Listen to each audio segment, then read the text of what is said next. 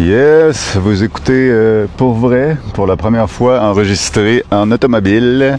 Euh, Faites-vous en pas, j'ai une raide d'automobile très euh, très prévisible et vraiment pas compliqué à conduire. Euh, mon micro est accroché à mon collet et le téléphone est fermé, il enregistre. Mais fait que il y a vraiment pas de danger. Je fais bien attention. Euh, fait que c'est juste que si je veux continuer à garder la motivation de, d'enregistrer quotidiennement un podcast, euh, tranquillement, euh, j'ai fait des tests euh, avec différents micros, des petits micros à cravate euh, au cours des dernières semaines, puis euh, j'ai fini par en trouver une sorte qui me satisfaisait quand même. Et que euh, je peux porter soit quand j'ai un petit peu d'auto à faire ou euh, de la marche surtout là, tu sais, fait que quand des fois je vais me rendre à des places à pied, ben j'en profiter pour enregistrer mon mon podcast quotidien. Je vais, essayer d'améliorer la, qualité de son euh, à mesure, mais euh, je pense que ça part quand même euh, pas si mal. Donc, Charles-Auguste à l'appareil. Aujourd'hui, on est le vendredi. Bonne bonne humeur. Honnêtement, je vous jure que personne me paye pour faire de la publicité pour les antidépresseurs. Ça fait tellement une différence dans mon cas, c'est incroyable. À d'autres moments dans la vie, j'avais essayé d'autres euh, antidépresseurs. euh, ben, en l'occurrence des Elavil, euh, qui est un genre une ancienne sorte d'antidépresseur que maintenant c'est plus sur le marché parce qu'il y a genre trop d'effets secondaires. Euh, Puis ça, ça me faisait comme moins bien. J'avais des petits effets secondaires, euh, pas le fun. J'étais vraiment constipé tout ça. Mais là, on dirait que j'ai tellement trouvé un sweet spot là, c'est incroyable. là. Je, je- je sens à peu près aucun effet secondaire. Et euh, aujourd'hui, là, puis hier, puis avant-hier, genre, je me sens vraiment bien. Il y a certaines personnes, tu sais, qui, s'ils ils connaissent pas trop les antidépresseurs, euh, qui ont tendance à, à avoir l'impression que comme je me sentirais euh, un peu euh, nécessairement dans la lune ou un peu zombie ou un peu pas moi-même. Puis d'ailleurs, ça a déjà été le cas quand je prenais certains types de médicaments, tu sais. Mais là, avec ceux que je prends présentement, là, qui sont des, des oh my god, ça me fait tellement de bien. Mais tu sais, euh, comment dire, je vais, je, vais, je, vais, je vais- dire des disclaimers après, là, des warnings. Mais euh, ouais, je me sens juste moi-même, mais avec plus d'énergie. Je me sens juste Charles, mais avec 40% plus d'énergie que v'là trois semaines, ce qui est vraiment nice. Puis, euh, ouais, fait que ce que je voulais dire, euh, c'est, euh, je vais juste tester mon micro. Ah, oui, parfait. Ok. Euh, donc, euh, c'est ça. Je tiens à dire que je pense vraiment pas que les, les antidépresseurs ont ces effets-là aussi euh, positifs que ça sur tout le monde. Il y en a qui ont la chance que leur cerveau Bon, ils ont la bad luck que leur cerveau ait tendance à être dépressif, mais la chance qu'il réagit bien à une molécule, puis peut-être que oui ou non, ils vont avoir la chance de tomber sur cette molécule-là s'ils font des tests. Euh, dans mon cas, j'ai été chanceux, tu sais, fait que je prétends pas que ça va sauver euh, tout le monde. Évidemment. Et également, je prétends pas que c'est la meilleure chose à faire nécessairement d'être des antidépresseurs toute sa vie. Là, on s'entend que j'aurais comme un peu peur que certaines personnes fassent comme ben là, si euh, c'est trop facile ta vie, t'as juste à mettre tes pilules puis tout. j'aimerais ça ne plus être sur les médicaments éventuellement. C'est vraiment mon mon objectif, mais c'est un objectif à moyen terme, euh, définitivement pas à court terme.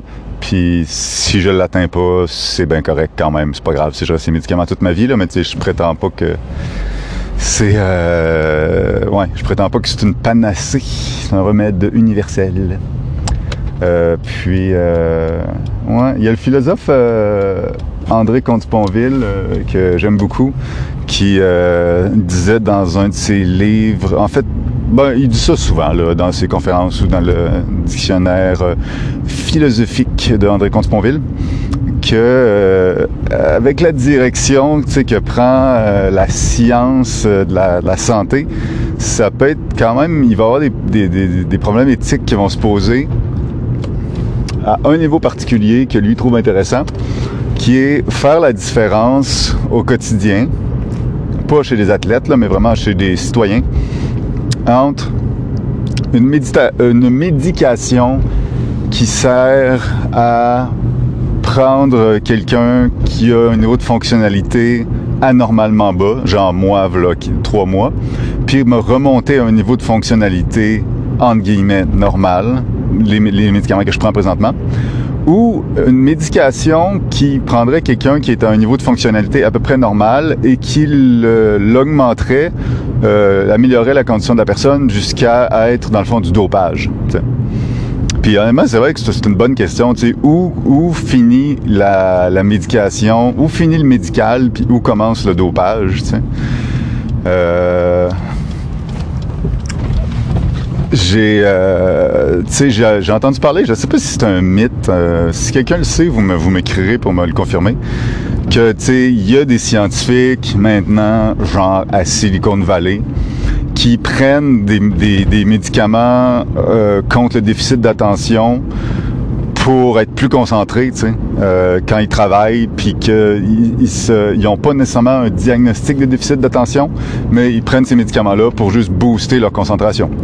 Ou ils prennent euh, des ou des gens qui, ben même ça j'en ai entendu parler aussi de sources assez sûres euh, à l'université Laval, qu'il y a des étudiants étudiantes à l'université Laval, ben ça doit arriver dans d'autres universités aussi, qui il y a comme un trafic de médicaments contre le déficit d'attention dans, dans les fins de session pour que des gens qui ont une attention normale, entre guillemets, puissent prendre pendant une couple de jours des médicaments contre le déficit d'attention pour booster euh, ben, de façon euh, neurochimique leur, euh, leur concentration pour les examens de fin de session, mettons. Puis, euh, j'imagine aussi euh, des gens, mettons, qui euh, qui ont pas nécessairement des problèmes érectiles, mais qui ont juste des érections normales, puis d'un fois un peu molles, qui pourraient prendre du Viagra tout le temps à l'âge de 25 ans, juste pour avoir des hosties d'érection de fou qui peut qui peut couper du, métal, tu sais. Fait que où finit la la la où finit le rôle euh, de la médecine, puis euh, où commence le dopage? C'est vraiment une bonne question. J'ai pas de réponse à ça. Clairement, hein, il y a des, des, réflexions pertinentes à avoir par rapport à ça. Dans mon cas, tu sais, avec ma médication actuelle, je pense que je suis vraiment pas dans le mon niveau de bonheur que j'ai là. Je pense vraiment pas que ce soit un niveau de bonheur euh, anormalement élevé étant donné les circonstances, mon environnement de vie, tout ça. Tu sais. Je pense que j'ai plein de choses dans ma vie qui font que je devrais, entre guillemets, me sentir comme un être humain équilibré. Tu sais, ma, ma qualité de sommeil est vraiment intéressante, ma qualité d'alimentation est vraiment intéressante, ma qualité de ma, ma, ma fréquence d'activité physique est intéressante, mes liens sociaux sont intéressants, ma réalisation dans mon travail est intéressante. J'ai pas de blonde, j'ai pas de sexe, ça, ça me fait chier, mais à part de ça, le reste, ça va quand même bien. Tu sais. Fait que je trouve, je juge ça quand même. Euh, dans l'ordre des choses que je me sente pas fucking déprimé comme je l'étais il trois mois, tu sais, étant donné ce style de vie-là qui me paraît quand même sain. Puis euh, le niveau de bonheur que je vis là euh, me semble pas complètement out of this world et euh, comme si, mettons, je prenais du speed ou euh, dans inaccessible à ma personnalité. Dans le sens où, avant de commencer euh, mes états dépressifs, euh, voilà, mettons, 10 ans ou 15 ans, j'avais des états de même où j'étais juste vraiment de bonne humeur puis comme excité d'aller faire une activité. Mais, euh, fait que, je juge que c'est pas encore dans le dopage, mais tu sais, euh, ça pourrait le devenir. Puis la, la, la réflexion, la réflexion est ouverte. fait que D'ailleurs, je suis bien ouvert aussi. Des personnes ont d'autres visions de ça, tu sais, puis euh, c'est, c'est vrai que c'est une façon, d'un sens artificiel, de retrouver un bien-être de, de vie, tu sais, puis en tout cas.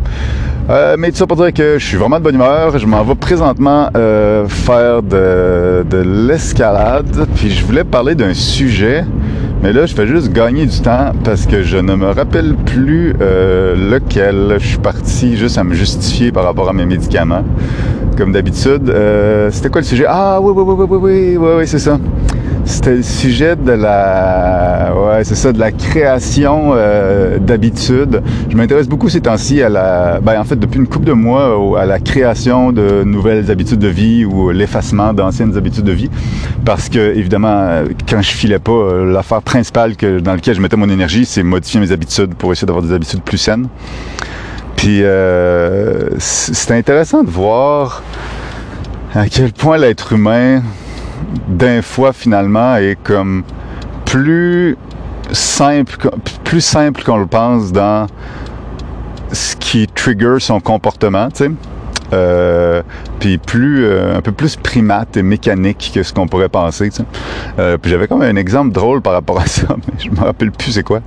Euh, un peu. Tu sais, je donne un exemple, mettons. Euh, on pourrait penser que ce qui motive des populations à se soulever pour faire des révolutions, c'est euh, le, le sentiment d'injustice profonde envers le traitement d'un certain groupe euh, par euh, par l'État et la société. Puis là, ça, les gens sortent dans la rue, puis ça crée une révolution, tu sais. Ce qui est en grande partie vrai. Cela dit, euh, à un certain moment, je m'impliquais un peu dans Extinction Rébellion, Extinction Rebellion, puis euh, un des trucs, euh, puis je lisais des, des, des, livres sur les, les, les, les, révolutions historiques.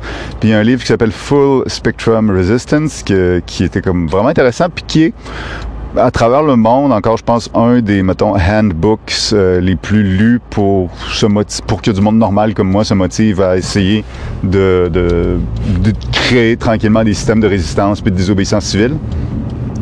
Il disait là-dedans, que contrairement à ce qu'on peut avoir tendance à penser que faut essayer de convaincre le mettons on veut créer une, euh, manifestation il faut essayer de convaincre le monde par des arguments rationnels euh, qu'il y a une injustice sociale puis euh, que, ça va venir d'une motivation intrinsèque de justice que les gens vont se lever puis vont, vont aller dans la rue. Il y a des affaires il y a des affaires un petit peu plus basiques qui, dans notre aspect de primate comme être humain qui peuvent être utilisés aussi pour trigger pour nous nous, euh, c'est quoi le mot, nous mobiliser. Dont le fait, il disait qu'il faut que les révolutions, ce soit le fun. C'est comme, tu sais, beau avoir une cause super importante, si il n'y a pas de bouffe après la manif, il n'y a pas de musique, euh, les gens qui organisent la manif, ils n'ont pas assez d'humour, euh, il n'y a pas assez de belles filles, j'exagère, mais ce facteur-là est super important aussi c'est que de rendre la révolution amusante, que d'un fois, une révolution euh, qui a des racines super profondes et philosophiques peut complètement euh, partir, euh, s'enflammer ou s'éteindre juste parce qu'il s'adonne que quand le momentum est là, il y a une semaine où il pleut puis juste la, la, simple pluie fait que les gens ont beaucoup moins de fun à aller aux manifs, puis la révolution va s'éteindre. Ou, euh, ou, euh, ou il fait tellement beau que, au contraire, les gens ont envie d'aller dans les manifs parce que c'est quasiment comme des parties tous les jours, puis les gens y vont. Puis que c'est moins... Puis c'est vraiment important, évidemment, d'avoir une cause juste, puis de la défendre et de la médiatiser avec profondeur. Mais il faut pas non plus oublier que le monde, ils veulent avoir du fun, puis s'il n'y a pas de fun, euh, ça va être difficile de mobiliser les gens. Fait que, que, pour euh, modifier notre comportement, des fois, ça passe vers des affaires plus basiques que ce qu'on pourrait penser. Puis, euh, tabarouette, j'avais un autre exemple, mais je m'en rappelle plus. Je vais mettre sur mute. J'ai jamais fait ça à date, là. Je fais jamais de montage d'un podcast, rien, mais je vais mettre sur euh, pause. J'étais un feu rouge, là. Je vais mettre sur pause, je vais y penser, puis je reviens avec l'exemple. Bon, honnêtement, je l'ai pas trouvé. il va me popper dans la tête, puis je vais revenir avec ça. Mais euh, je voulais juste parler peut-être d'un dernier petit sujet qui est euh, le fait que euh, je suis vraiment content. Dans deux semaines, je me suis, j'ai de booker mon premier don de sang, mais qui est pas un don de sang standard, mettons là. C'est un don de sang par ce qu'on appelle, je crois, aphérèse, euh, ce qui veut dire que dans le fond, ils vont me mettre une aiguille qui, euh, qui est branchée à une machine, qui va sortir mon sang, euh, le traiter pour en extirper des, euh, des ingrédients utiles, puis me leur shooter dedans euh, avec euh, moins d'ingrédients. Ce qui fait que tu peux donner beaucoup plus de sang en réalité. En réalité, tu donnes pas de sang, tu fais juste donner, mettons, des plaquettes ou du plasma ou des globules rouges ou des globules blanches ou je sais pas quoi. Mais ça fait que euh, tu peux donner beaucoup plus parce que ton liquide, ton sang reste en toi. C'est vraiment juste euh, qu'il y, y a des parties, il y a des éléments qui s'en vont. Puis ces éléments-là, tu peux les refaire quand même plus facilement que si on t'enlevait littéralement du sang. Fait que ça fait que tu peux en donner beaucoup plus. Euh, fait que je suis bien content de faire ça. Hein. Ça fait un bout que je pensais à ça, mais ayant peur des aiguilles, euh, je m'étais toujours, euh, je m'étais toujours euh, freiné. puis là, c'est là que ça arrive. Fait que c'est dans deux semaines. Puis honnêtement, je suis vraiment content pour deux trois raisons. Un parce que moi, je me suis rendu compte au cours des derniers, des derniers, des derniers mois que c'est vraiment important pour moi de poser des actions altruistes euh, au quotidien, si possible. sais, au moins une fois par semaine, avoir quelques heures qui sont vraiment pour le bien commun. Là, Puis idéalement, pour les personnes qui sont les plus vulnérables. Puis, euh, mais je me rends compte que souvent je m'épuise, puis je me décrisse en essayant d'organiser des affaires, puis ta ta puis là je m'engage, puis je, je finis euh, séché avec des factures euh, en dessous d'un caniveau. Euh, fait que j'essaye de trouver, de penser d'autres façons de, de, redonner à la société. Puis je trouve que la façon du don de sang, pour moi, ça va fitter. C'est mon feeling. Mais peut-être que je vais revenir dans deux semaines, je vais vous dire c'est de la style merde. Mais je pense que ça va vraiment fitter. Parce que euh, ça oblige à prendre un temps pour soi. Parce que quand tu te fais piquer ça dans le bras, faut que tu restes là une heure et demie, genre. Fait que tu médites pendant une heure et demie, grosso modo. Là. Je veux dire, as une heure et demie à toi où tu ne peux pas être en train de, de, de faire d'autres choses que prendre soin de toi-même. Après ça, euh, c'est quelque chose qui est hyper régulier, ce qui est bon pour moi. J'aime pas les affaires. Je suis pas capable d'avoir des affaires qui sont comme euh, d'un coup, tu sais, des gros événements organisés d'un coup. Ça, c'est vraiment dur pour moi. J'ai de la misère. Fait que ça, c'est super régulier. Euh, le don de sang, tu peux en faire toutes les semaines. Dans le fond, ben, un don de, produits sanguins, pas un don de sang en tant que tel, c'est juste à tous les 56 jours, je pense. Mais un don de produits sanguins, tu peux en faire à toutes les semaines parce que justement, ça te prend pas ton sang en tant que tel.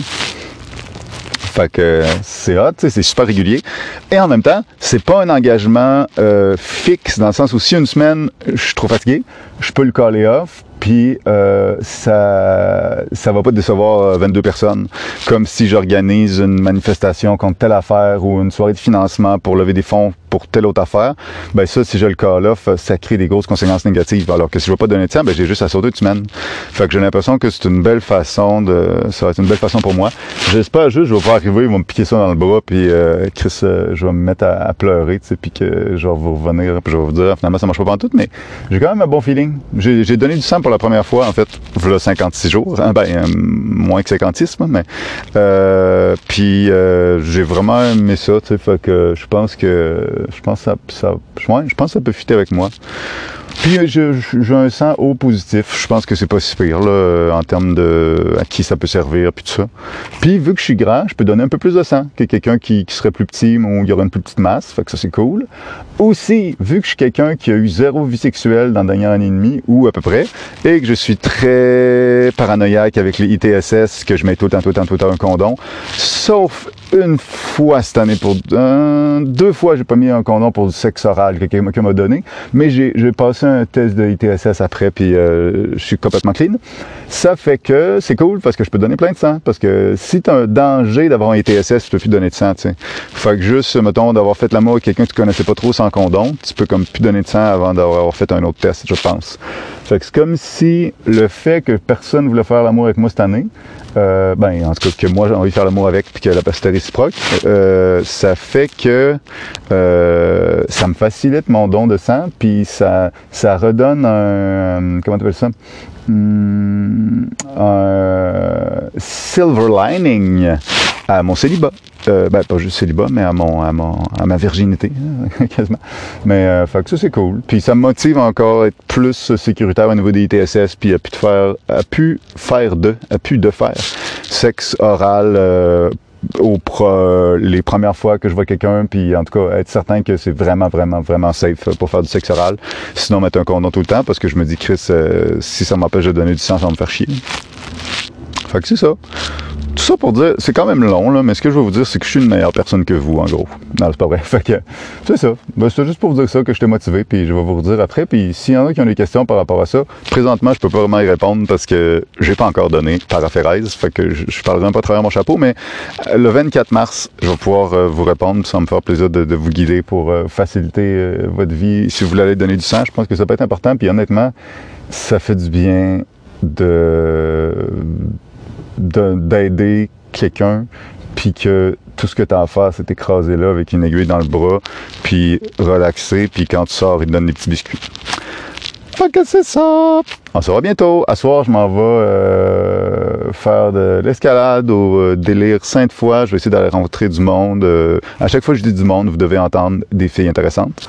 Puis après ça, je vais aller euh, danser euh, à Swing Ambassade, une belle place de swing aussi. Fait que je vous encourage à aller à ces deux places-là. C'est vraiment cool. À plus!